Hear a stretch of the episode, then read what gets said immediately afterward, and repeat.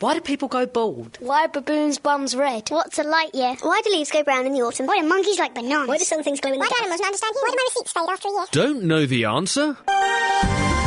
Ask the Naked Scientists. Hello and welcome to this week's Ask the Naked Scientists with me, Sue Marchant, and Dave Ansell.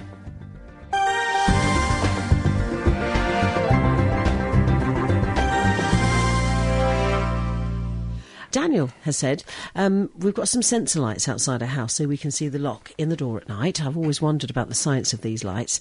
And what's got me is how do they know when to turn on? How does the sensor detect activity? Um, I think basically these things. I don't know if you ever looked at them closely. If you look at the, the sort of got a part of a cylinder looking out the front, which is actually the, the sens- uh, where the sensor is. And it's sort of set, split up into a load of sections. I think at the back of each of those sections, there's a sensor which detects infrared light, which is a form of light sort of beyond the red in the spectrum. There's the actual forms of light which we can see. The visible light is only a minute fraction of all different kinds of lights out there in the electromagnetic spectrum. Beyond the blue side, you get ultraviolet light, which is what makes your clothes glow if you're in a club. And beyond that, you get X-rays, which you can take pictures of you. And beyond the red side, you get this infrared light. And I think basically there's a sensor behind each of these little sections, and then some electronics inside, which looks at how bright each of these sections are. And even if it's um, quite dark, I think it's the, uh, even if it's quite dark, they can still there's still enough infrared light for it to be able to get some kind of signal. And if any one of these sections kind of changes quickly, especially compared to its neighbours, then the sensor thinks, oh, there's something going on, something in the scene in front of me which is changing. I'll turn the light on. So it's basically looking for changes in a very, very low resolution picture of what it's looking at in the brightness of this infrared light. It's a bit like having a TV ca- having a TV camera pointing at something, and it's looking at the view. And if the view changes, it thinks some, something's happened. I'll turn the light on. Clever stuff. Um, Foxy from Offley near Luton um, wants to know why, when you cough, you seem to see stars. I'm not a doctor, but I can give you my best shot. The retina, which is a bit of the back of your eye, which is that does the sensing, is actually one of the most energy-intensive parts of your body. So it eats glucose, it eats energy all the time, and so if you do anything which slightly reduces the amount of oxygen, you to get energy, you need oxygen and sugar, and those are reacted in all sorts of clever biochemistry, which goes on inside the cells, which I'm not qualified to talk about. so you need both oxygen and sugar. But and so if you do anything which means you're short of, uh, especially oxygen, because that's what you get short of quickest, then your the retina starts to behave slightly strangely, and strange things going on. And I thought if you start coughing too much, you probably start to get slightly short of oxygen, and so the retina at the back of your eyes starts behaving oddly and sending strange signals to the, to your brain, and you see odd things going on. I know I get strange patterns on my eyes if I do too much exercise. Valerie is on the line. Hello, Valerie. Hello there, both of you. Hello. You're through to Dr. Dave. What's your question? Uh, the thing is that when you're asleep and you waken in the morning and you recover for five minutes or so, then when you get up and stand up, you start yawning, which you haven't done when you're lying down in bed. And I'm baffled why this is. Good question. I do that. Good question. I don't know. I mean, again, it's the problem with humans; they're horribly complicated. So, and uh, so again, I'm probably guessing. But I think one of the things which triggers you to yawn is if you're starting to get a bit short of oxygen, because it kind Ah. of makes your your lungs expand, and you kind of take a big lungful of air.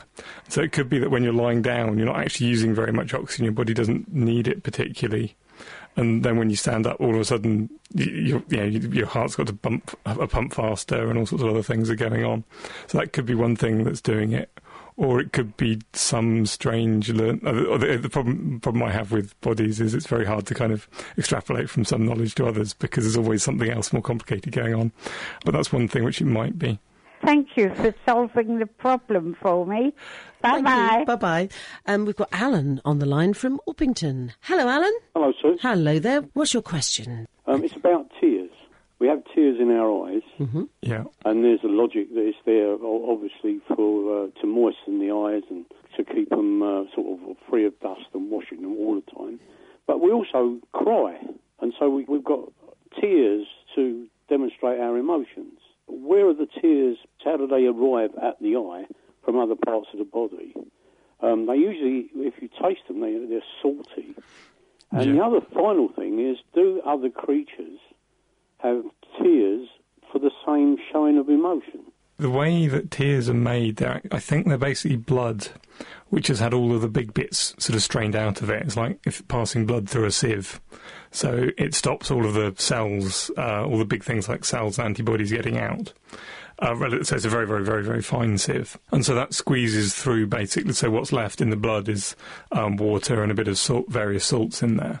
So inside the tear duct, there's basically a very fine sieve, and it can kind of open it up and sort of sieve out the blood, and you get sort of water coming through. I think I'm guess I think it adds a few other things in there, which are quite good at killing bacteria, so, which is part of the reason why you're um, why you don't get infections in your eye all the time because it's otherwise it'd be quite a nice place for bacteria to live. So there's some, some also some sort of antibacterial stuff going on. Oh, that would be continuous. If you kept crying and crying and crying, your body would keep supplying enough tears. Until you got seriously dehydrated. If you I think if you get very A dehydrated, probably demonstration to other human beings, or is there a purpose within your own body for that? The reason I think most animals cry is if they get something in their eye, if they get dust in their eye or something, it basically clears out the eye. If you get bacteria in the eye, then eyes will stream. Um, if you get something in your eyes, like if you cut an, an onion, then you get some quite nasty chemicals coming out of that, which are slightly poisonous and, and make your eyes hurt. So the reason why you might start crying then is your eyes trying to wash them out and keep, and keep the surface nice and clean. Um, why you cry for emotional reasons? I I'm guessing that it's probably one of these kind of evolutionary things that if you're kind of u- upset, kind of physically, but if you're in sort of your facial region, region, you quite often cry. Again, this is me guessing because I'm a physicist, I'm afraid. Um, so, so if there's a physical thing which makes, which means you're upset, so other people come and help you because so this is like millions of years ago. So if other hominids, if one hominid started crying, there was obviously something wrong with their eyes, so they'd go and give, help them out. Yeah. And then possibly that sort of somehow over millions of years got slightly confused with kind of um, mentally being upset rather than just physically. Because if, if you if you start if your eyes started streaming, other other people come and help you out and make you feel better. How would that fit in with other animals? I don't know of any other animals that cry for emotional reasons. The only reason I can think of for crying the way that we do when we get upset is for the ben- essentially for the benefit of other people around us, so as they'll come and get, yeah. get help us. And, And also, if you, with you saying about the blood thing as well, um, if you cry an awful lot, then your eyes are very, very red. That's true. Thank you very much indeed, Alan. Okay. Thank you. Take care. Bye. Cheers. Bye. Bye. Hello to Andy in Huntingdon. Wants to know how fast a lead pellet would travel and how far if fired from a high-powered air rifle of 50 pounds pressure. Dr. Dave, over to you. Well, this one is one which is basically it's very dependent on, on all the sort of specifications of the rifle, how big the bore is of the rifle, how long it is, things like that. So basically, I've made up a load of numbers, and I can explain to you roughly how you would work it out for your particular rifle. Okay, so if I'm guessing by 50 pounds pressure, you probably mean 50 pounds per square inch of pressure. So if you work out how many square inches the back of your rifle bullet is, you can work out how much force that will push the bullet out at. So I, maybe if the the rifle was a sixth of an inch across, then it's going to be about 36 or 40th of a square inch of the actual area in there. This is complicated. So it's going to, so maybe it's going to get f- force about a pound and a half of force on the bullet as it fires, which is about three quarters of a kilogram. And if the bullet weighs a couple of grams, then it's going to be um, accelerating at about 300 meters per second per second. So if- it accelerated at that rate for a second, it would be going at 300 meters a second, which is about 500 miles an hour. However, you'd need a very, very long gun for that. So you probably, if you only got a meters of meter of gun, it's probably going to come out at about sort of 25 meters a second. If you shot that up at 45 degrees, it'd probably go about 80 meters, is my estimate. So I think if you change, depending on your gun, if you had different weight pellets, different areas of um, of the bore, the different size gun, different size of the bore of the gun, you'll get different results out of that sort of calculation. But yeah, it's basically a case of finding out how much force there is on the bullet, how quickly it will accelerate, and then how long it has to accelerate. Crikey, rather you than me. The lightning, lightning brain of uh, Dr. Dave. How do clouds float? Says Mike in Peterborough. Actually, this pretty much the same way as a hot air balloon floats. A cloud is made up of lots and lots of little tiny droplets of water. Um, tiny, tiny, much too small to see until, until they've turned into rain, of course. Until they grow and form into big droplets, at which point they turn into rain and they fall out of the cloud. But mostly clouds are very, very small droplets of water with air in between them. And they're normally clouds form when you get hot air um, rising, and hot air rises because um, hot air expands when it warms up, which means that the same weight of air takes up more space, so the air gets less dense. And if something's less dense than the air around it, it will float. If you put something less, put water, which is less dense than water, sorry, if you put wood, which is less dense than water, into a lake, it will float. Um, so you've got this warm air which floats upwards. As it rises, it cools down a bit, and the water tends to, the moisture in it tends to condense and form little droplets. But the air around, in between those droplets, it still tends to be a bit warmer than the um, cold air around it. And also, um, there's probably more water vapour in the air in the cloud than there is everywhere else, and water vapour is less dense than normal air, so that will tend to make it float. This is the same principle as how a hot air balloon, or in fact, how a helium balloon, which you take home with silly faces drawn on it from the fair, um, same principle how they work. Basically, if you fill a balloon, a hot air balloon, you heat up the air, it expands, it um, gets less dense, and so hot, so you fill up a balloon with it and you can float. Or a helium balloon, you pick a gas which is already less dense than air, like helium, and so you just fill a balloon with that and it will float. So basically, clouds float because they're full of warm, moist air, which is less dense than air, and they just float on the cold air around them.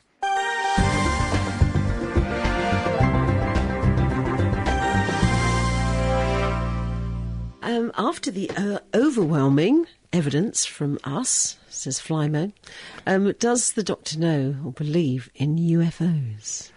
Personally, out there somewhere, I could quite believe there are aliens. The universe is a very, very, very, very big place.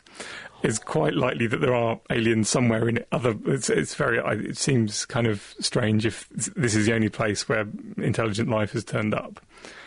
But I've seen no good evidence that the aliens have got here. Brilliantly put, brilliantly put. I reckon there's something, uh, something hanging around out there, really. But out there is an awfully big place. Yes, exactly.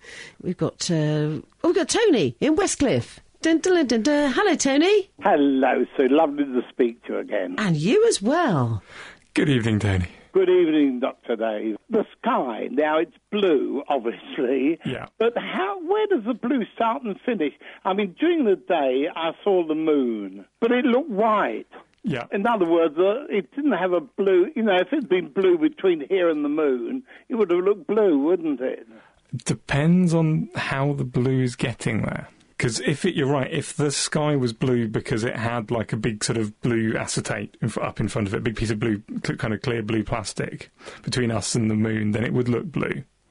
Yeah. Um, but the reason why the sky looks blue is that when white light goes through the sky, it tends to hit sort of um, oxygen, nitrogen molecules, and little bits of dust, and blue light tends to bounce off that more more than other colours. So uh, if you look directly at the sun, you tend to you see the the white light. Not that you should do, because it's a very stupid thing to do. You'll see um, the white light with the colours which are about minus a few cuts, minus a bit of blue, which kind of actually gives you a yellowy colour. Um, but if you look anywhere else, all you can see is this light which is bouncing off the atmosphere, basically, and that's that's a very that's sort of a weak blue light. Now, if the moon's behind that, the moon's quite bright white, and so there will be a bit of blue on top of that. But the white light coming from the moon will co- basically come straight through, and in fact, it should look it will have some of its um, blue light scattered out, so that the, the moon should look slightly yellow, but on top, but with with the blue light from the sky added to that, it'll look pretty much white. ah. In fact, if you do a very, very long exposure photograph of the night sky, if there's a moon up, if you look at the sky, if you have a you know, five, ten minute exposure, so you can you can actually see the sky and the moonlight will scatter as well, and that will so the sky looks blue even at night. It's just so dim that our eyes can't see it. Good Lord. I saw yeah, one, one of my friends has, has got some beautiful pictures of it. It's intriguing. Um, incidentally, very, I should say this in about three words. What is piezoelectricity? Piezoelectricity, um, basically that if you get certain crystals like quartz crystals, Yes. if you bend them, um, an electric charge will build up on one side, so one side will become positive and the other side will become negative. And so you can, you actually you can build up very high voltages like that. So you, the, the little um, the lighters which you get for gas fires, Oh, yes. gas stoves, which you press the button and they go click and you get a little spark at the end of it. Yeah. What they're doing is they're bending a little crystal of quartz, and then one side becomes 3,000 volts positive, the other side becomes 3,000 volts negative, and then you have two wires going out to the end, and you get a spark between the two Ah. to the high voltage. You can act, the the effect works the other way as well. If you apply voltage to a quartz crystal, it will bend. So How you bend? But I think it's the reason why it's all going on is I think some parts of the basically you, you actually move. I think you're moving atoms for, within the crystal structure, sort of from one part, sort of just Uh-huh. sort of one atom less than one atom space from one side to the other, which makes one side slightly wider and one side slightly shorter. And if you squ- squash it. Then it goes the other way, um, and so you can get little, very, very small speakers are often bits of quartz which you apply a volt- changing voltage to, and they bend, and that produces vibration, and you can hear them. And other things which make ultrasound are, very, are normally made out of little quartz crystals like that. And clocks, uh, digital watches, um, they often say quartz on them. Yeah, that's you- I was just thinking that. Used to, yeah. The the reason, the way they keep time is they have a little tiny crystal of quartz, which if you apply, which, which will, will bend backwards and forwards a bit like a pendulum if you put it in the right place in an electronic circuit. So this little piece of quartz will vibrate backwards and forwards. Actually, it's physically vibrating, but but that's producing a, a little electric current going backwards and forwards, sort of tens of thousand times every second. And then the electronics in the watch counts that, and so it knows how many times it's wobbled. So it knows how much time's passed, and so it can write it up on the display. Good Lord. Wobbly crystals. Thank you very much, Tony. It's lovely to hear from you. Bye bye, Doctor. Um, what else have we got here? Ah, um, if um, men cut back big trees and that where there was a nest, it's gone, and the parents keep sitting in a tree nearby. Are they grieving? Says Linda. You know, th- th- that's this sort of similar thing, isn't it? It's a kind of um, waiting or something. Whether, yeah, I Yeah. think I get, there's ve- um, the kind of instinct to look after children in many species very, very strong. Yeah. And so I, and so basically the way nature tends to make creatures do things is it will kind of make them get a, a, a reward if they do something which they should do, which will mean that they produce lots of children. So looking after their children will, will give the birds a kind of reward. So it will give them some dopamine. Um, and if, if you eat, you get sort of a reward because that make, that makes you feel good. And so, and if there's something which bad, bad happens, then it'll sort of make you feel really bad so as you don't do it again. And so I'm guessing that there's a, that the birds are very, very attracted to, are very, very attached to their chicks, and it takes them a while for their, for, I mean, and the, the kind of the deep, deep part of their brain is kind of telling them that they ought to be looking after their chicks, Hmm. and when they can't find them, yeah, it'll, on some level, it'll probably make them something analogous to being us being sad, certainly. Hmm. Anyway, Peter from Wickford has rung to. If a duck's quack echoes, and if not, why not? Yeah, I think there's a sort of story going around that a duck's quack doesn't echo. In fact, there's a guy who I've met a few times called Trevor Cox who actually did the experiment with a duck and found that it did actually echo. He, a, he does research on acoustics and things, and I think he thought, Yeah. I think there's a story going around. You ought to do the actual experiment and see what happens. It does echo. Um, all an echo is is if you've got some um, basically sound. If you make sound, it's basically vibrations in the air, a bit like w- waves on water, but in three dimensions. Um, and if water's, if you have a water wave that comes up and hits the, the harbour wall or something, it will bounce off exactly the same way. Um, if a sound wave hits a s- s- hits any surface, pretty much it'll bounce off. If you've got sort of a, a lot sort of normal surfaces inside rooms or normal areas, um, there's lots and lots of little tiny echoes. That, so uh, the sound will come out and echo a bit off the front of the car, a bit off the top of the car, a bit off the back of the car, a little bit off the next car. So it just comes back as no, nothing very particular and just sort of general noise and everything mixed up. If you get something really nice and big and solid like a wall, and you make it, especially if you make a nice, short, very clear sound, you're able to hear that sound because there's lots of echoes all at the same time coming back, and you're able to hear a reflection of your voice. Um, I think the only thing that he, the only reason why he thought that a cat, that a duck's um, quack wouldn't, people might think that, is that quacks don't really finish um, quickly because you're able to hear an echo.